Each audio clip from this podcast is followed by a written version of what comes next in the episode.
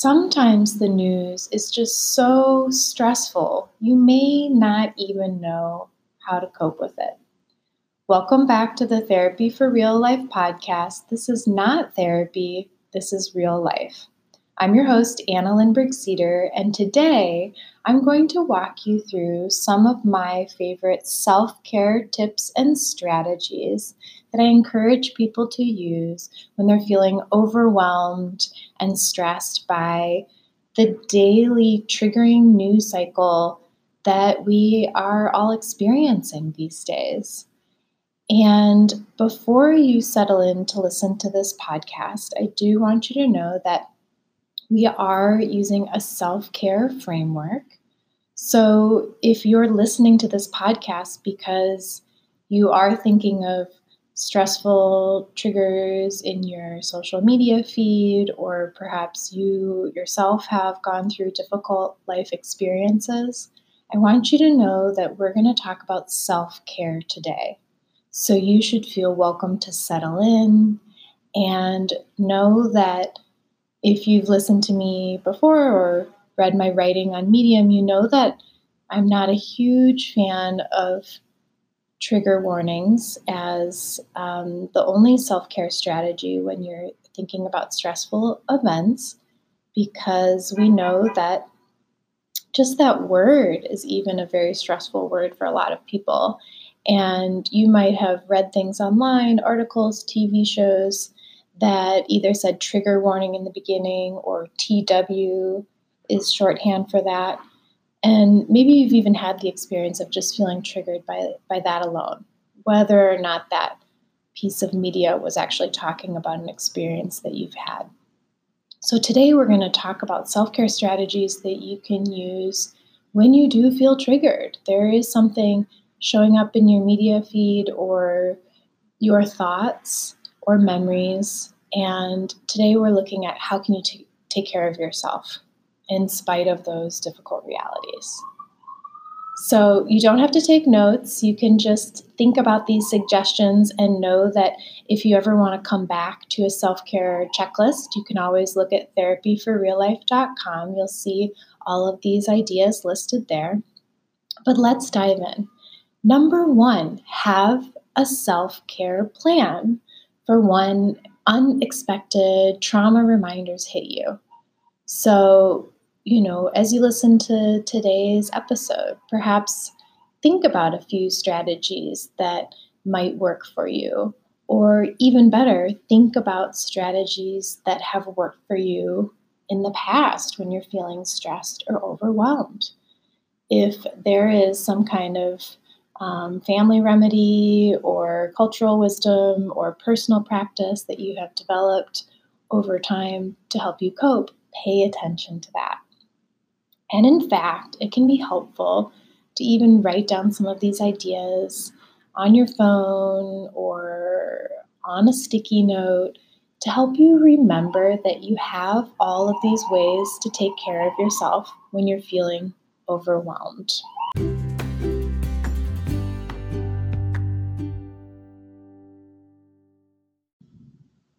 Knowing what self care strategies work for you ahead of time is going to help you know how to use these strategies in a moment of stress.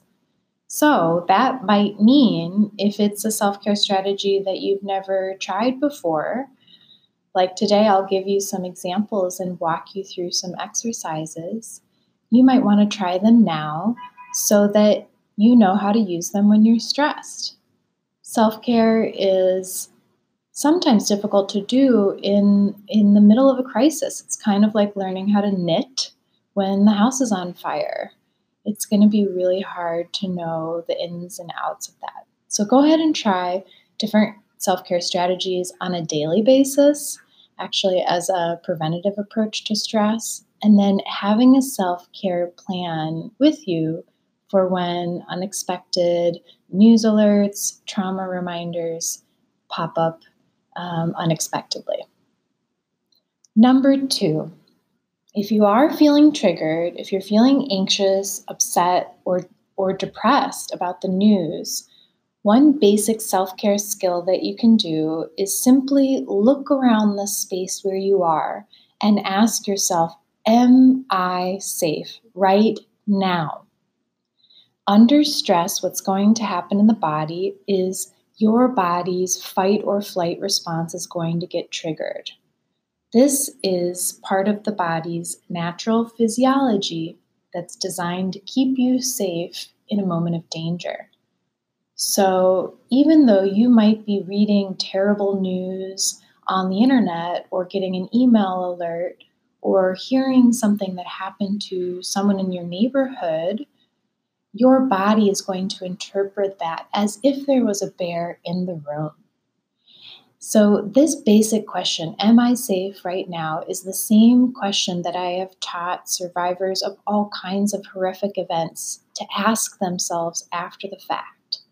Because we know with stressful experiences, you can re experience those, those horrific happenings after the fact. And what can help interrupt that cycle, if you start to feel panicky or overwhelmed, is to even ask yourself the question out loud to give your brain a chance to hear the answer. So if you are not safe, you should call 911 or your lawyer or your mom or whoever is going to help you get to safety and do what it takes. If you live in an unsafe neighborhood or an unsafe situation, you might be looking for five minute respite periods of quiet and safety between stressful situations. If you are safe, if the answer is yes, I'm safe right now, even if I don't know when the next thing is going to happen, but I am physically okay, give yourself permission to practice. Number three, use grounding techniques to regulate strong emotions under stress.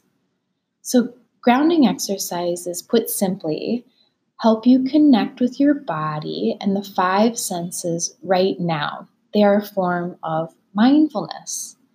And grounding exercises, probably, you know, if you've watched Jessica Jones on Netflix or perhaps some other cultural depictions of PTSD, you maybe you've seen people practice grounding techniques before by uh, naming uh, the names of the streets in the neighborhood they grew up in, or taking deep breaths.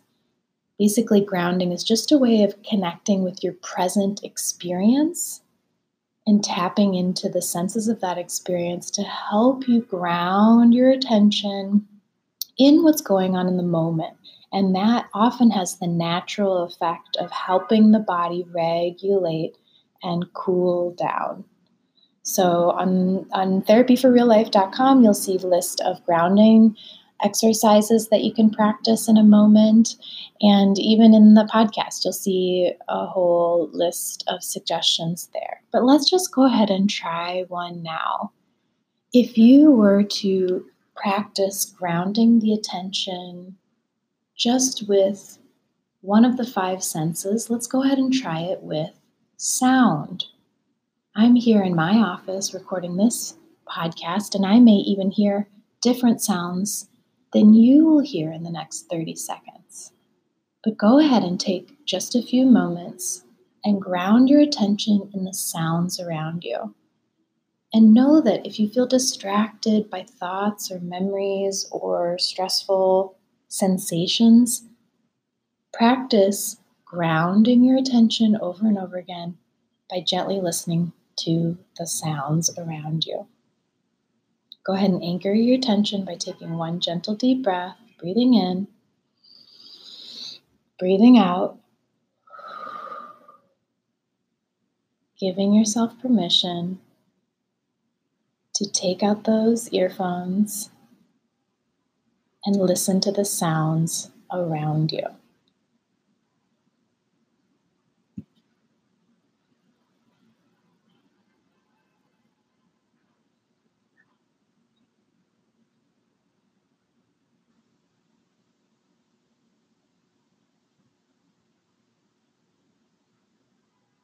Bring your attention back to the sounds anytime your attention wanders or you feel distracted by boredom or any other difficult sensations, anchor your attention back in the sounds, practicing that self care skill of grounding your attention where you want to have it.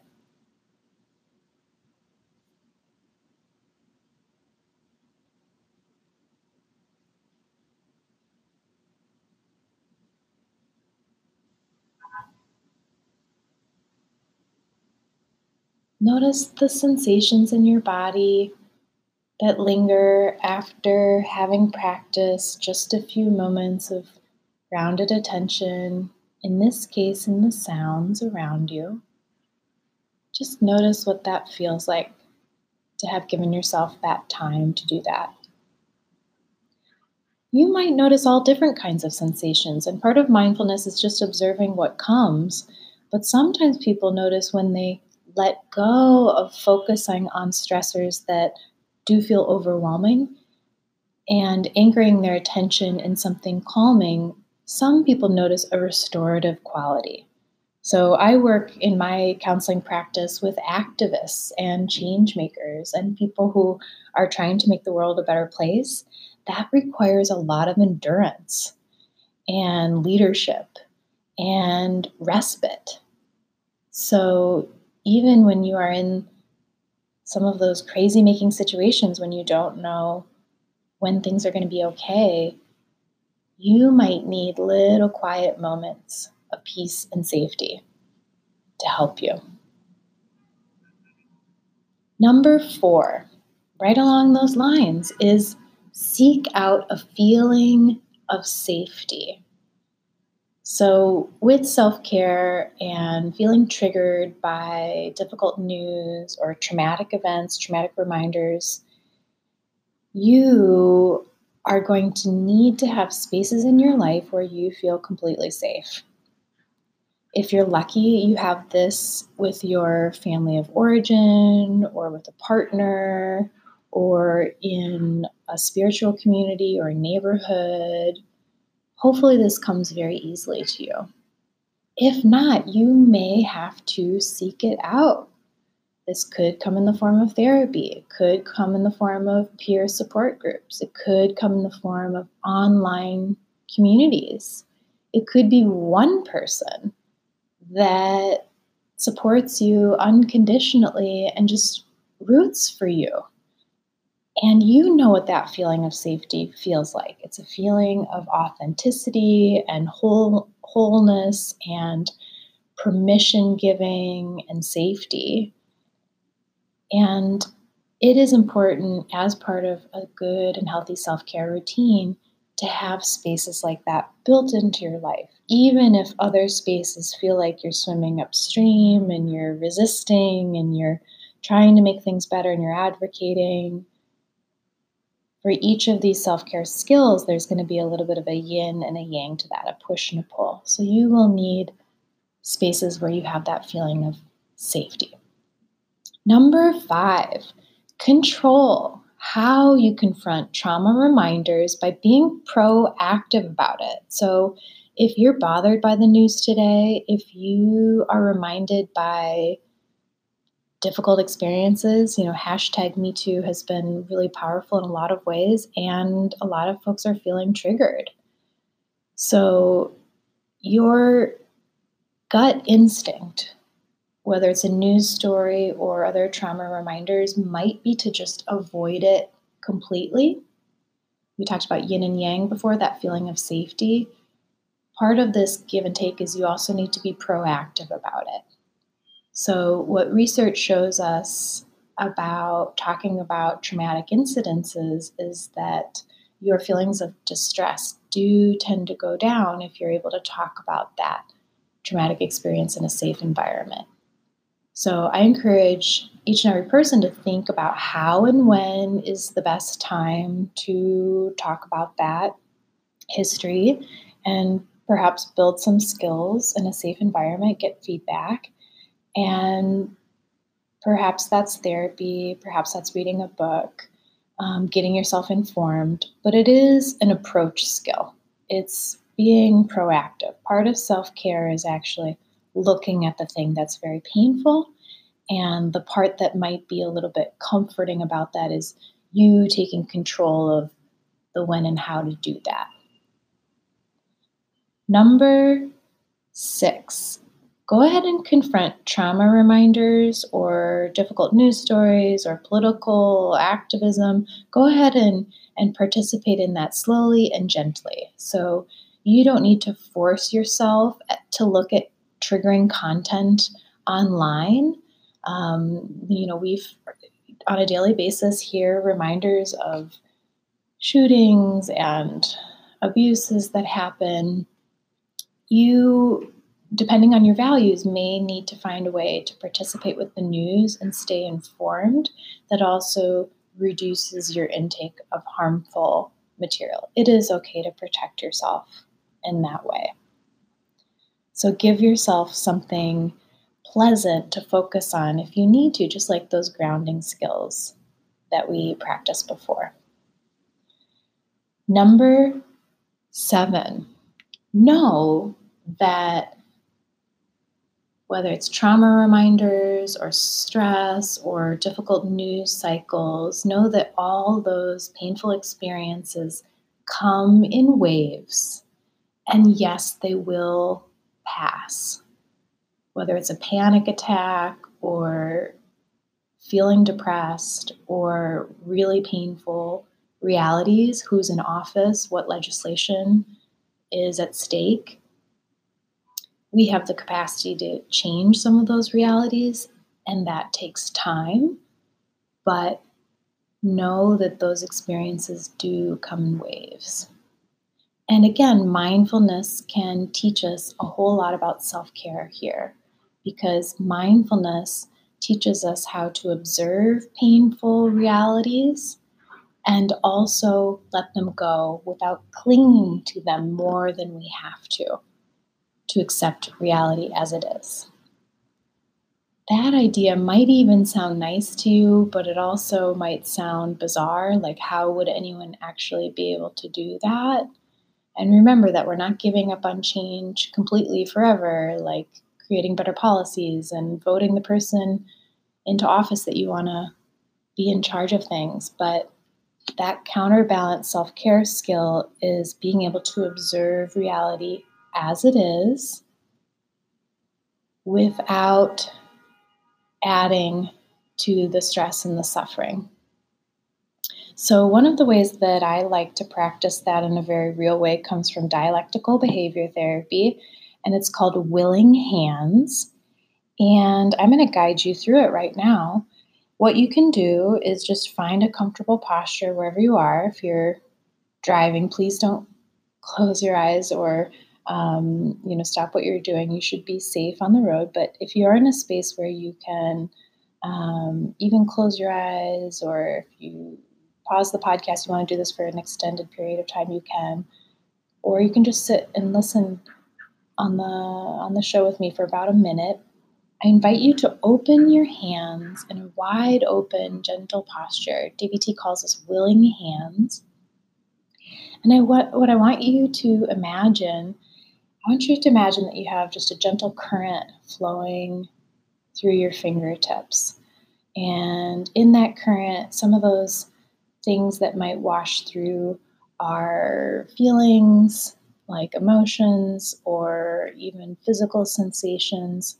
Some of the things that might flow through that current are thoughts or opinions or memories or to dos or some of that triggering content might still come into your mind.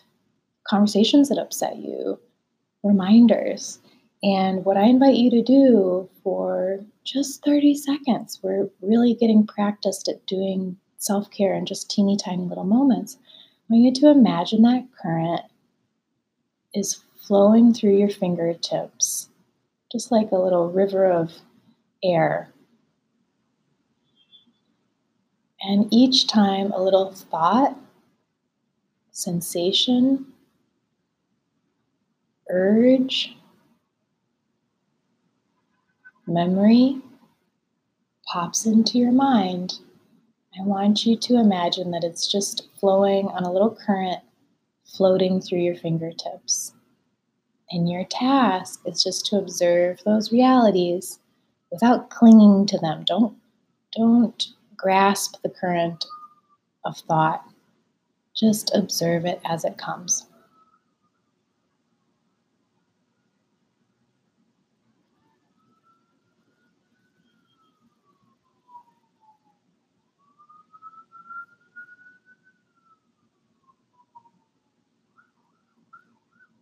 Gently bringing your attention back, wiggling your fingers, stretching your neck, opening your eyes, remembering that you can come back to any one of these practices whenever you want to. They can happen in very small moments.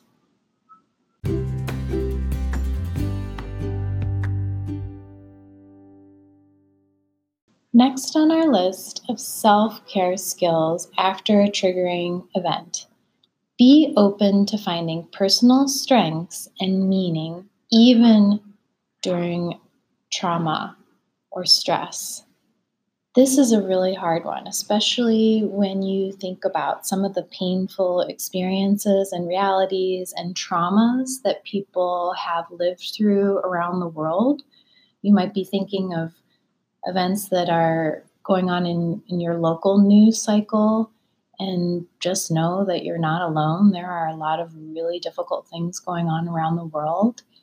I've had a chance to see a lot of this up close and personal in my work in federal detention and with survivors of torture and survivors of rape and sexual assault and the daily traumas that people experience.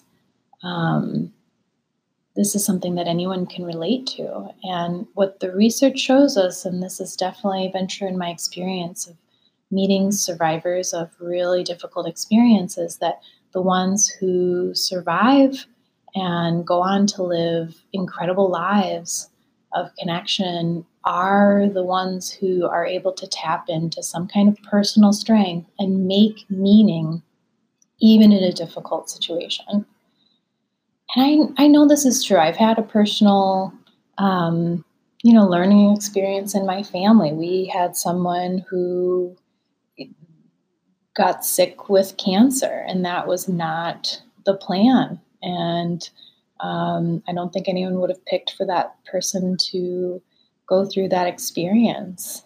And it was what what in psychology we call an out of order life event. Everyone all of a sudden had to deal with that unexpected stress. And yet, and yet, even though that was a really traumatic event for everyone, it gave us an opportunity to have really meaningful conversations and appreciate our time together and talk with each other and connect. And I don't know exactly what that experience would have been like without that life or death awakening. And that is something that's really meaningful and really special to me. And I will always value that in spite of all the stress of that situation.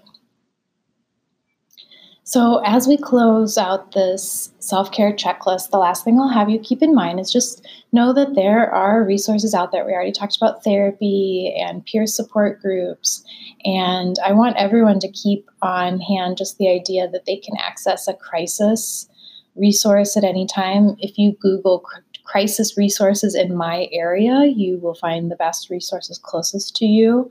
In the United States, there's the um, Rape and Incest uh, Support Network, which is a 24 hour hotline at 1 800 656 HOPE. And you can also access the crisis text line uh, online, crisistextline.org. They are very open uh, in their definition of a crisis. Anyone can use that line.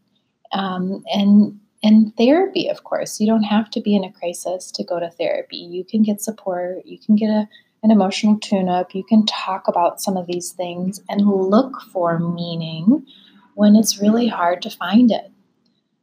So, going back to where we began with the self care checklist, number one was making a self care plan. So, this is the time when I invite you to think about your own self care practice because this is not therapy. Um, unless you are already in therapy, this is your chance to think about how am I going to personalize this? How am I going to take all of those different suggestions and ideas about self care? And how am I going to incorporate just one or two gentle practices um, for your day? So that's where I'll leave you. Thank you for tuning in, and I look forward to talking with you again next time. Have a great day.